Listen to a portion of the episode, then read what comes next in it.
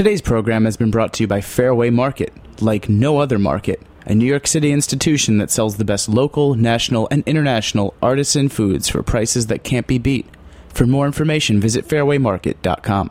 On behalf of our family of hosts, staff, and the millions of listeners who have tuned in since 2009, we want to wish you happy holidays and ask for your support as we launch our daily in house news coverage. Please consider making us a part of your end of year giving in 2013. Your membership donation is tax deductible and the best way to show you believe in our work and the importance of a free, food focused media resource. Consider donating today at heritageradionetwork.org by clicking the donate button.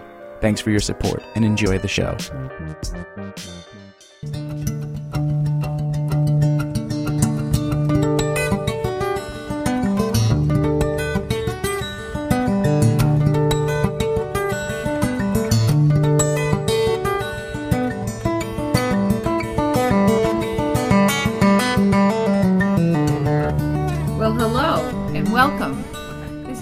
Cann Hamilton, and you're listening to Chef Story.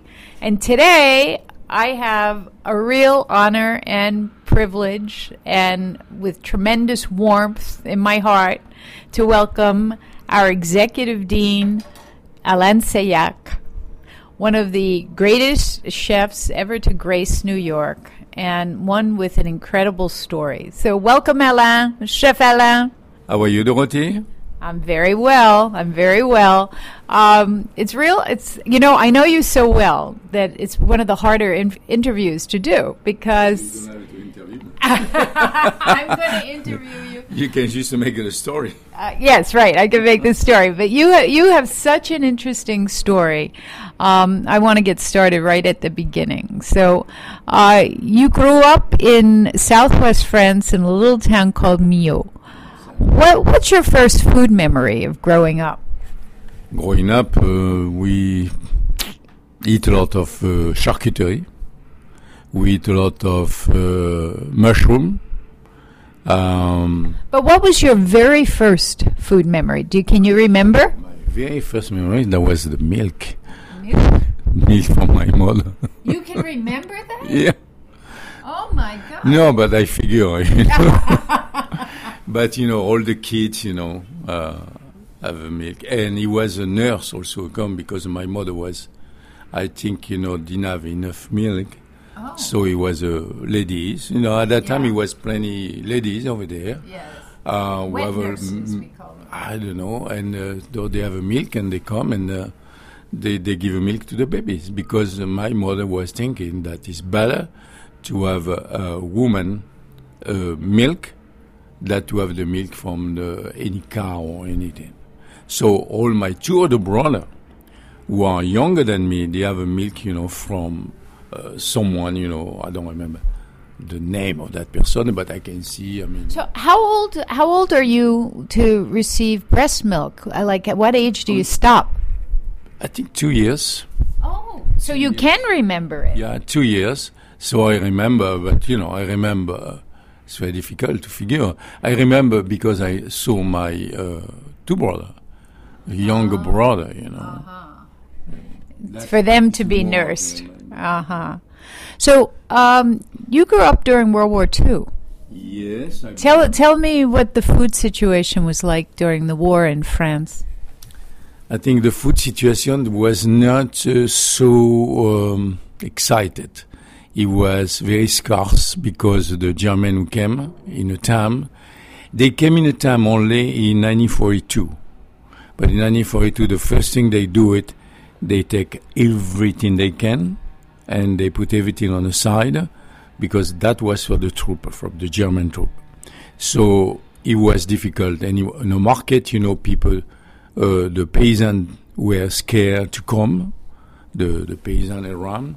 So the market was very, very scarce. It was practically nothing and everything was very expensive. And most of the things were exchanged.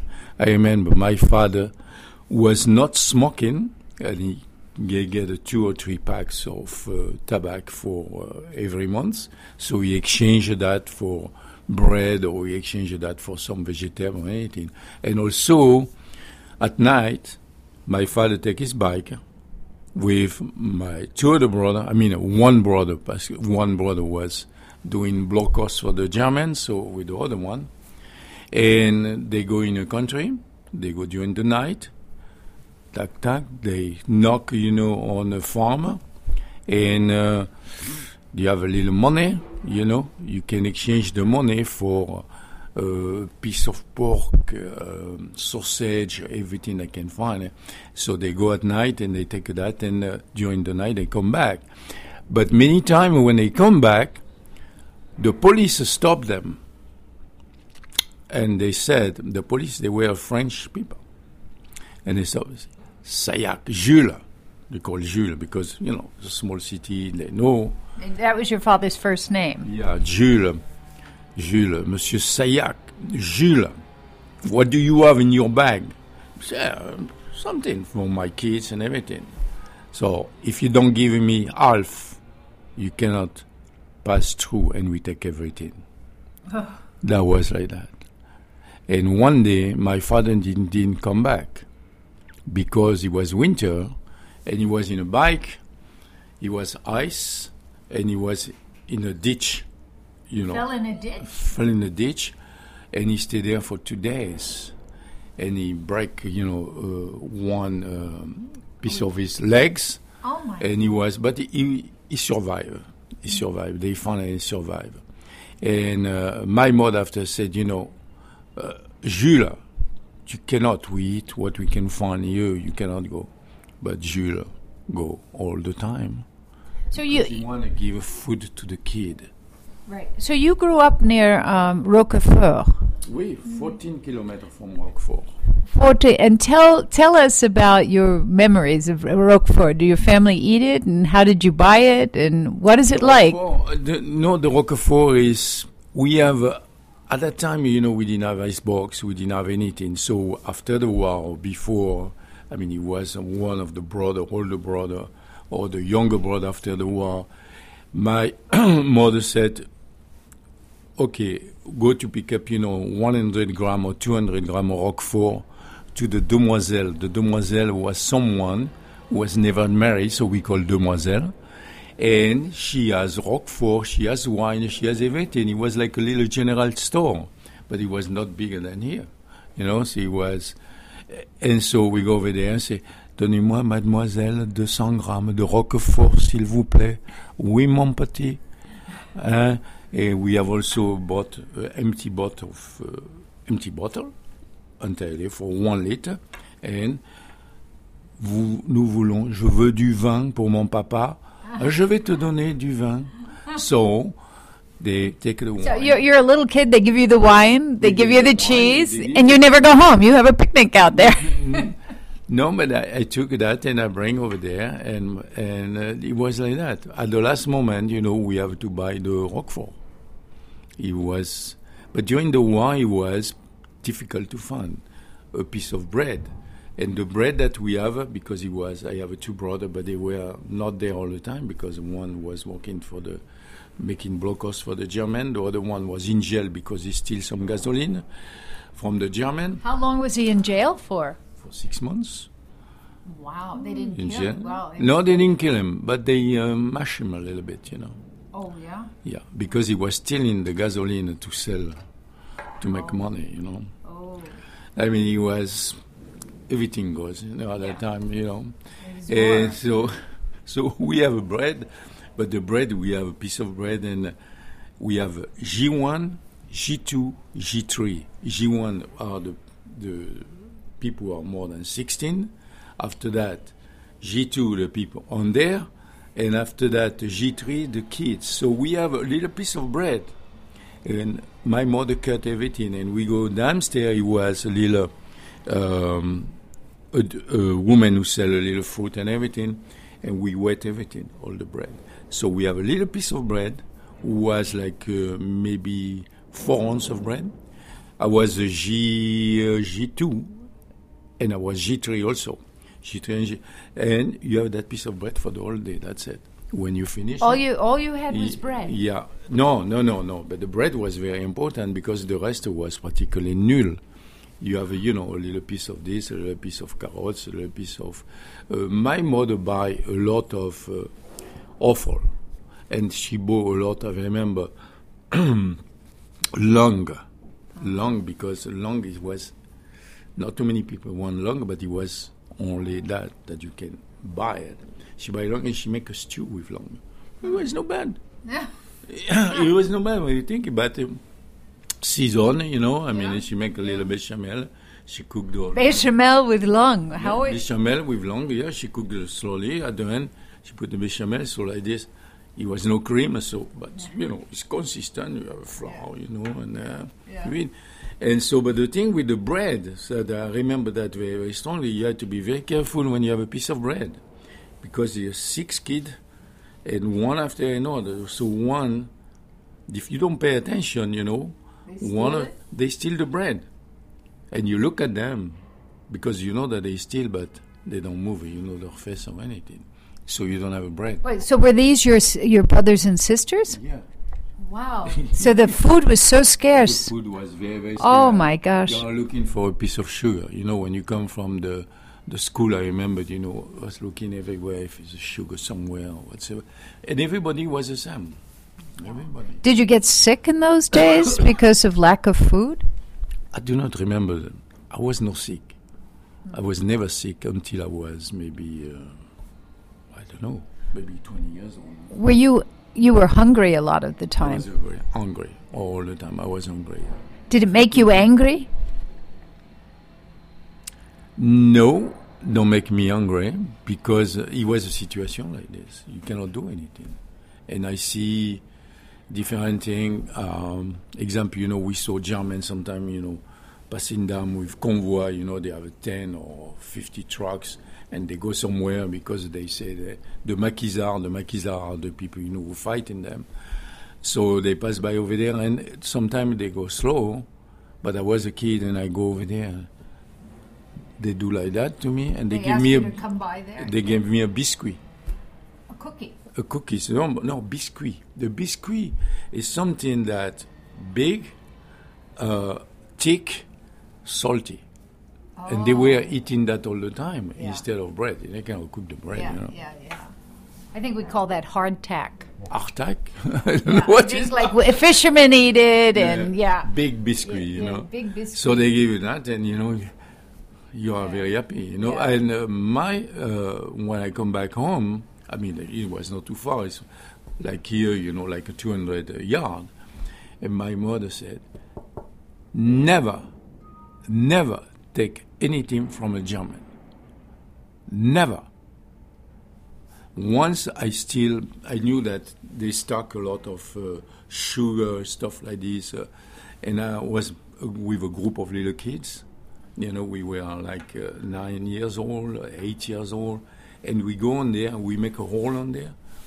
And I bring, I have a beret and I fill up with sugar. And I say, my mother will be very happy because sugar is very. Say, you take that from the German, you take that from them. You don't, I don't want it. I don't take anything from the German and throw away the sugar or give it to someone else. I don't want to use that sugar. Wow. Even as She hungry and Prefer to be hungry, but Wow. she don't want absolutely nothing, except if it's permit. Because once a week they call a larger family. So is that what spurred you to want to be a chef uh, because you were hungry so No, much? they don't. No, not at all. No, uh, to be a chef is because once I was to uh, the wedding of uh, one of my older brother, and I meet his brother-in-law who was cooking in the kitchen, and I talked to him, and he said, wow, "What are you going to do?" He said, "You know, I'm uh, going to make some gloves like everybody and everything." But I said, "You know what, chef? I travel everywhere in the world. I was in New York, I was in Singapore on a boat. You know, I was cooking in a boat. It's fantastic. Now I work because I work for my sister and your brother, but you know, I'm going to go again on a boat. You know, in a week or two. You know, it's very interesting. And I was reading a lot when I was a kid. Since I was five years, I was reading and reading and reading and reading. And I read about China. I read about, you know, the fantastic, you know, uh, trip Places, everywhere. So I was dreaming. And it's easy to dream because Millau is in a, like a wall. And around Millau is mountain. Oh, you have your a town- river your and mountain. And they have that beautiful See bridge now in Millau. Yeah, yeah, And so you can see the sky and everything. So I wanna, I wanna see the world. And I thought, you know, there will be. If I make a glove, I will go in Paris definitively because uh, we have to meet a client stuff like that. But otherwise, so I say to my father, I wanna, I wanna be a, a, a cuisinier. We say cuisinier in France, and we don't say chef. We say uh, cuisinier, a cook. I say yes, I want to be a cook. Said only woman cook. That your father said only Yeah. women cook. Even in the restaurants, only women cook. No, but that was uh, his idea. He has. You, I guess you didn't go to many restaurants. No, not too often. And uh, say your grandmother cook for the bourgeois, so she is a great cook. So you're going to make a glove like everybody, you know, like Because Millau was known for glove making, glove right? making, and jacket stuff like that. So make a the leather. for people, you know, uh, in Paris, Dior or whatsoever, you know, the whole large company. We make a long glove, small, whatsoever, you know, what the word is. And how smart you have, you know, how smart you are to pick up some uh, order, you know. And uh, so, in a city of 25,000 inhabitants, it was practically 7,000 people who was working for the whole industry. So it was normal to have a glove because my father was a craftsman, you know, for the for the for the skin to prepare the skin for a glove. But uh, he has an idea that he want to open his own business, and he opened his own business. Uh, and he put, you know, his my two brother in charge. Uh, anyway, that is another story. so your father had a glove business. He has a little glove business. Yeah, I mean, it was. We have like sometimes 80 people working, but they were working on the house. You know, we bring, and so it was. So my two brothers go in Paris, everywhere, in Belgium, you know, anywhere to sell the glove. You know, so it was like that. Anyway, that didn't function anywhere, but that's another story.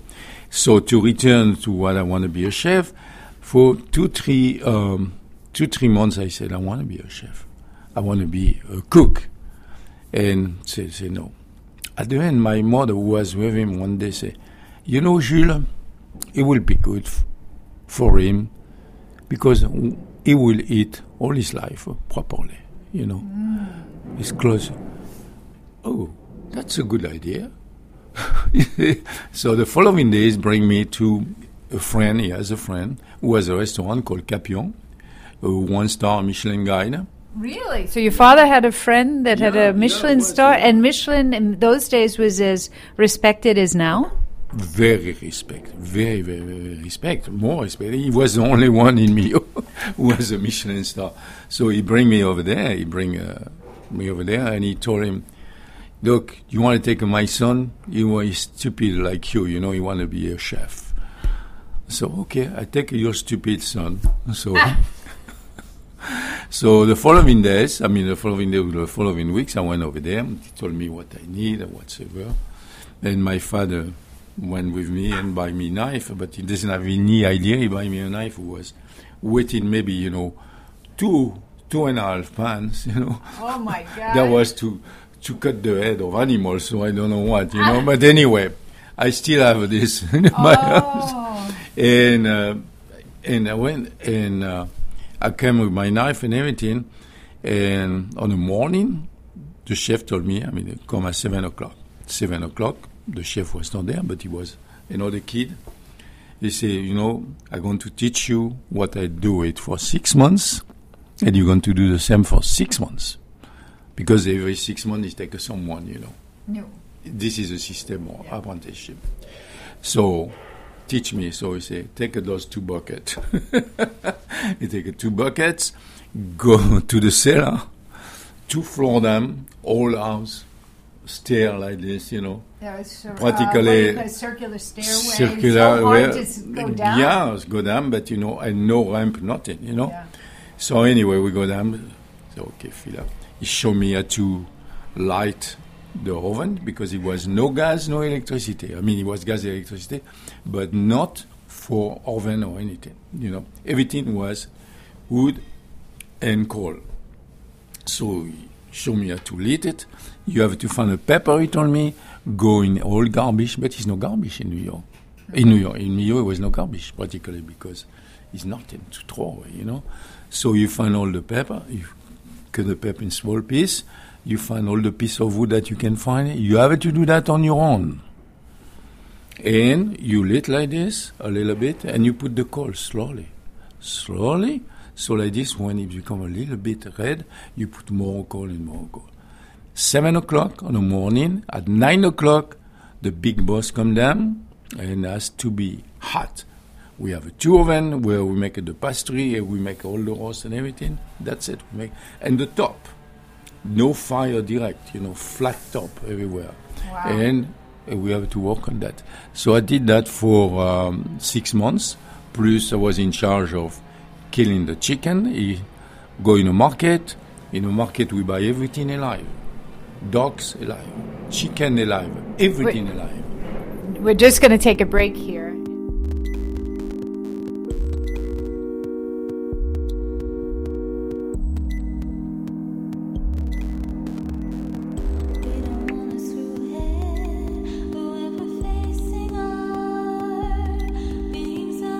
You're listening to D60 by Shadowbox on heritageradionetwork.org.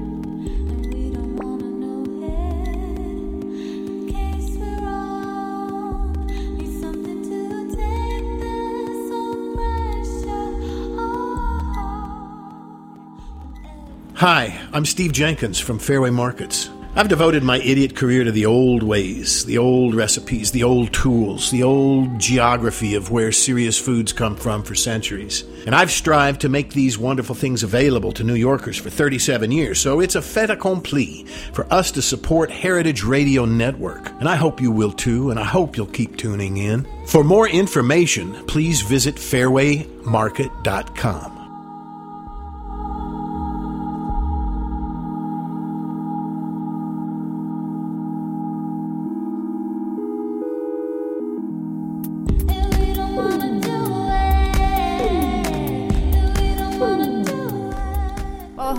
welcome back. This is Dorothy Cann Hamilton at the International Culinary Center, and I'm with our executive dean, Alain Sailhac. And you heard New York in the background, and we decided there was too much New York and not enough Alain Sailhac. So we've changed our location here at Broadway and Grand in New York City. And we're going to continue with Alain's fascinating story of uh, growing up in southwest France, Millau, uh, actually during the war and after the war, and his early days as a chef and an apprentice. But let's move along. How did you How did you leave France? Did you come directly to the United States? How did that journey begin? No, no, I was, uh, uh, when I leave France the first time, I leave France to go in Baden-Baden in Germany because it was uh, uh, my first job of chef was in Greece. So uh, the company in Baden-Baden was the old casino in Germany, very rich company open uh, on the Palace of Imperatrice Sissi in Corfu. They opened the first casino in Greece. So I was uh, asked him to be the chef over there because I knew someone who couldn't go. So he said, How can I go? Could you go? So, I I try. I'm 27 years old, not even to 27, but uh, I will try to. So I was happy to go over there. So I was in Baden Baden, drive a, a Mercedes in Corfu. From Corfu, uh, the Mercedes was a gift for the the guy who is in Corfu, the the mayor or the governor or something like that. It's always something, you know, like that. And uh, that was very interesting. I mean, that was for me, you know, the first uh, movement outside, you know, uh, for my life, you know, starting to be uh, to travel.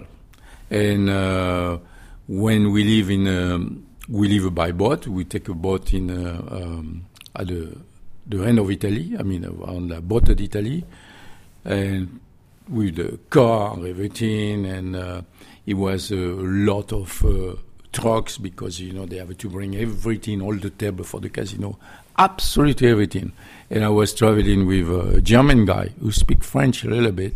So when I was driving in uh, a Brenner or mountain, I was so happy to have this Mercedes. my first big car was a Simca. so I was driving like a crazy and goes on site. And he said, Monsieur Sailhac, doucement, doucement, doucement. We have our time, you know. We Gently, have gently. gently. And so anyway, so we arrive and um, we take the boat and we arrive in Corfu. And in Corfu, uh, I have to contact the the people, you know, for the for the opening of the casino. The opening of the casino was planning planning with the person who is in charge, you know, of uh, the restaurant, uh, person who is in charge. And he said, you know, I want, uh, uh, we're going to have a caviar, we're going to have a 20 kilo of beluga caviar. At that time, the caviar was inexpensive. It was like, um, say, $2,000 a kilo. Oops. Now it's $20,000 the beluga. And we're going to make a mountain of caviar. A mountain. of Mountain, yeah. Mean by that, I'm going to have, you know, ice. The ice, we call the ice. And I did the same thing in the plaza also for uh, uh, a wedding too. Uh, we make a ice and we put the, the caviar inside, you know, Oh, on, on gold, golden, golden leaves, Oh. you know, coming down. And people, you know, come with their spoon and take whatever Oh they my want. gosh.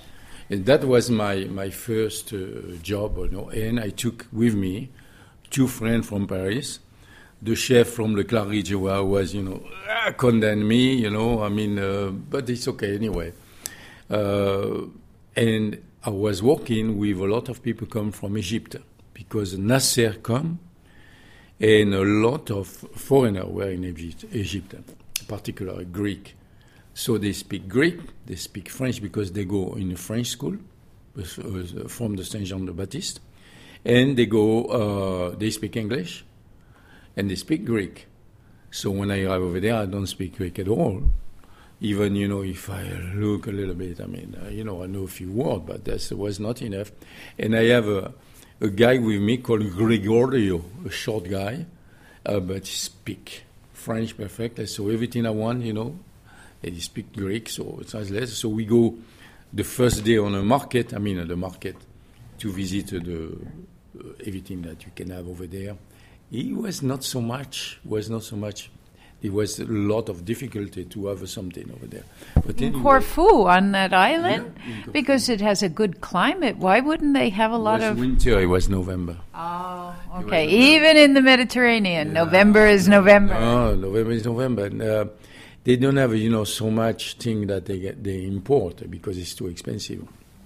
So anyway, so we went to the butcher, to the poissonnier, uh, to everything, the dry good and everything. And each time, the ceremony, they give you a little coffee, Oh, a Turkish coffee Turkish coffee. a Turkish coffee. So I say to Gregorio, I have to take a coffee because of me, I cannot take too much coffee, you know, because I become nervous.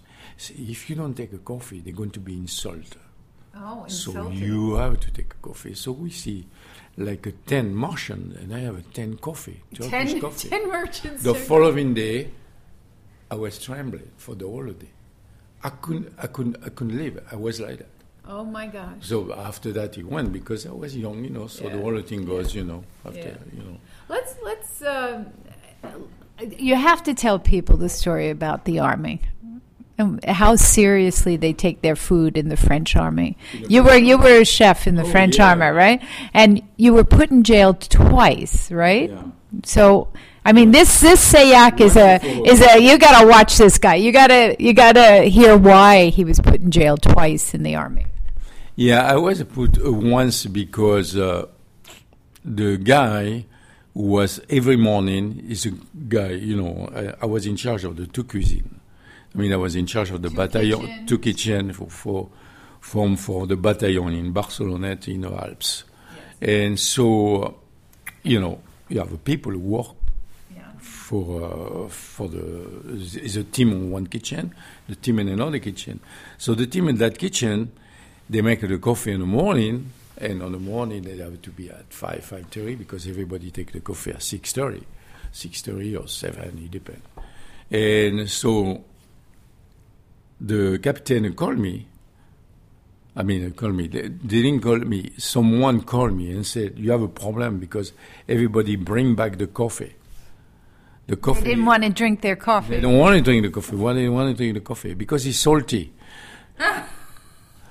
because the guy take he was some uh, pot, but in the morning, Yeah. you know, he was not right properly, or he drink before, I don't know what. So he put the salt first, so he figured that ay, ay, salty. So what he did, he put the sugar after, because the salt like this, it was not so salty. But he was even more disgusted, you know. So, So- you were the you were the executive chef in Yeah, charge. for the two for the two Two kitchens. kitchens, so I don't have to be there. But he Yeah. explained to me. yeah. So uh, it was like uh, eight o'clock. You see, the captain want to see you.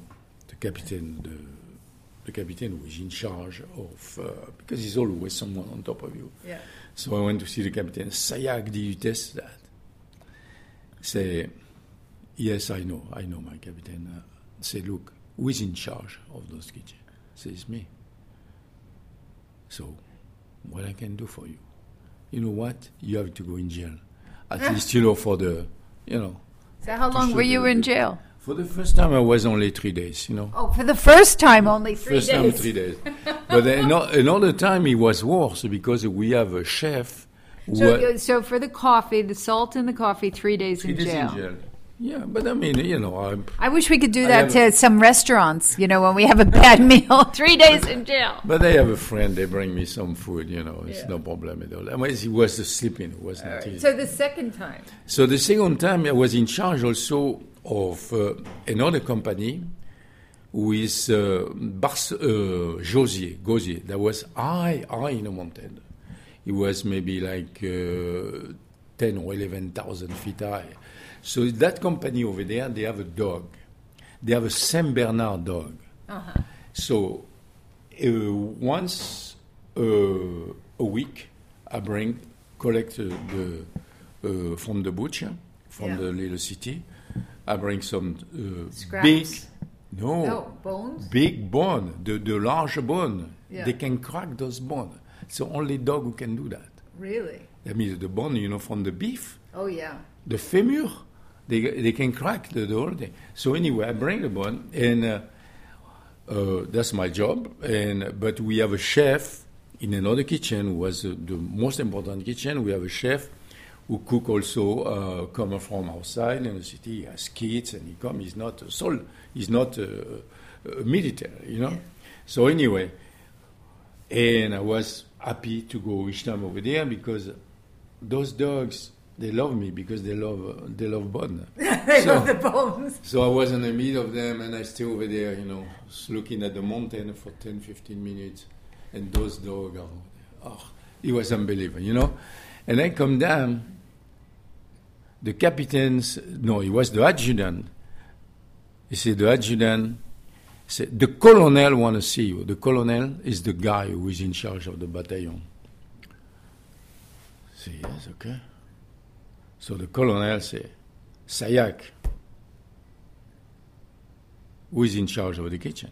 It's me. Do you want to test those spaghetti? The spas? So the spaghetti, yes. They were all together, stick up, Stuck together. stuck together, stuck together. like a fire hose. Huh? Why? Because the guy who was in charge is a civil guy, but he was drinking. Oh. So sometimes he drink a little too much. So he put the spaghetti. He didn't put a hole or anything. He did not move. He put the. Oh. So when you know it's a timer to pick up, Yes. you cannot say, "Oh shit, I'm going to do Ah. something else." It's 600 people. You know, with two or three uh, people come for 10 people. You know, Mm. 10 people goes very fast.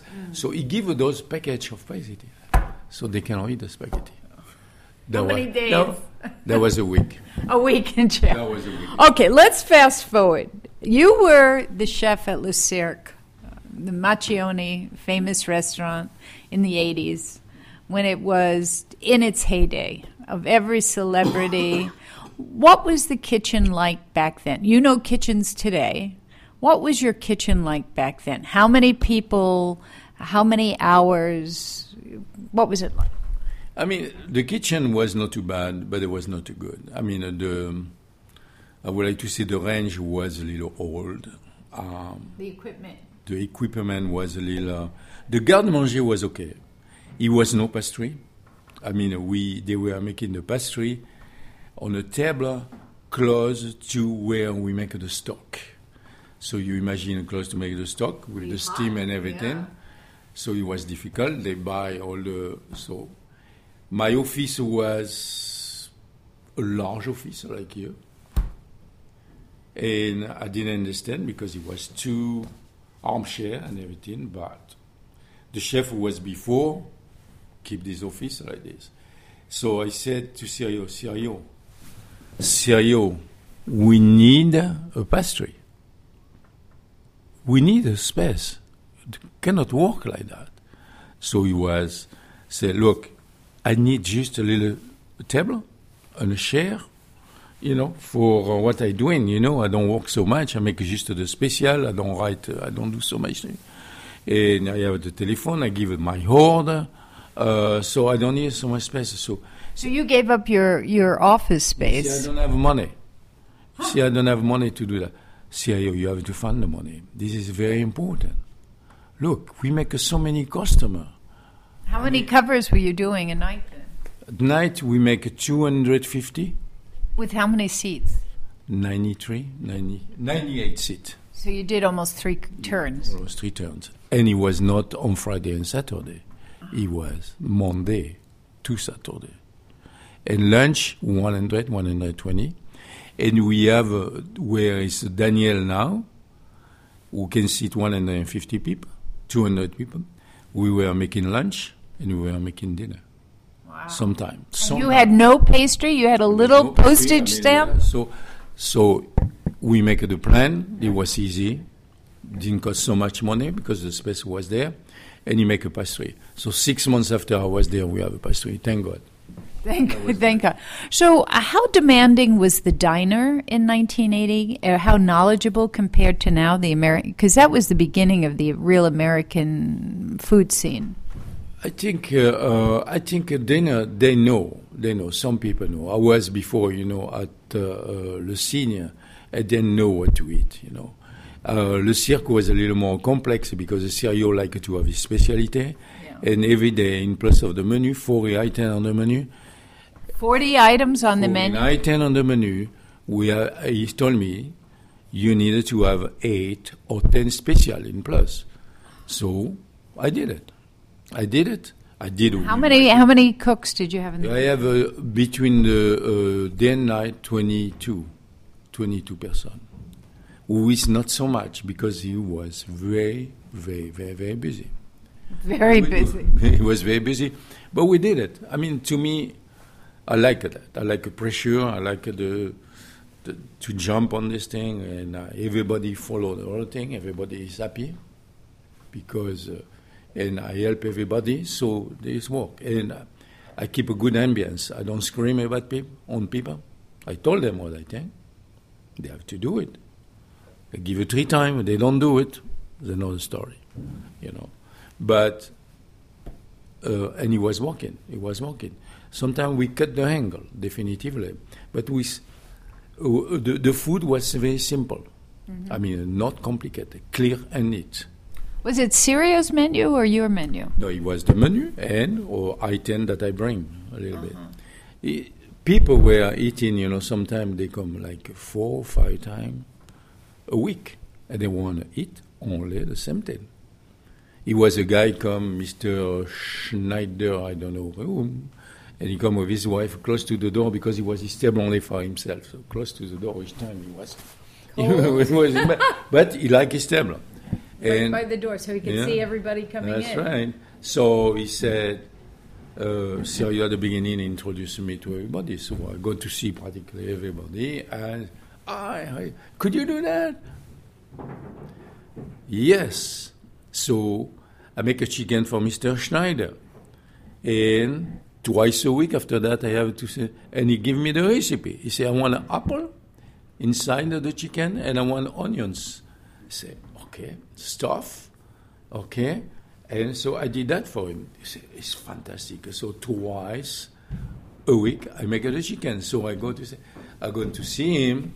I say, but he want me to make the chicken not in advance, just when he's there. So he was sitting with his wife for one and a half hours, No. drinking cocktail until he's ready. so, but I, I, he's dead now. I cut the whole thing, you know. I knew he was coming, so I cooked the chicken in advance. So, like this, the table was free a little more before, you know what I mean. But he was people. He was a guy who come. He was a, a great lawyer, an unbelievable lawyer, and he make each time he come for lunch, he want a niçoise salad with tuna, and he want the, the the tuna box like this on top, you know, the the can. He want the You can. want a canned tuna? He want a canned tuna with normal. yes. So I said to myself, let me make one, you know, with fresh tuna. Catastrophe. He don't want it. He didn't want it. No he didn't want the fresh so, tuna. and but he eat the same thing all the time. So, what was the most exciting thing about this here?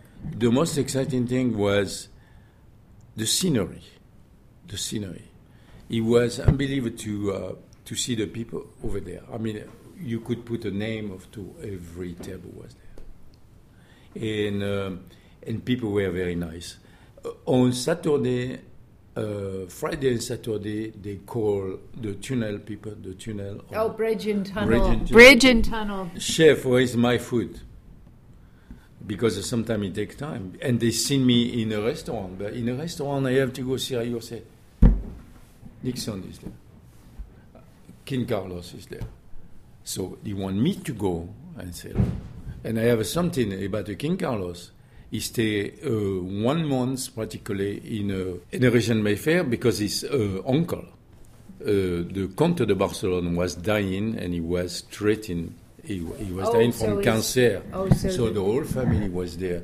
So at the beginning, I went there twice, and he said, "Son Altesse," because he speaks French very well. Hmm. Or when I come the third time, he said, "What's your name, chef?" Say, "My name is Alain Sailhac." Say, "I call you Alain. Call me Carlos." It's Simple. Yes. Really? So I say, nine. Uh, Carlos, we have uh, today uh, we have a session for the family. Wow. The higher they are, the simple they are.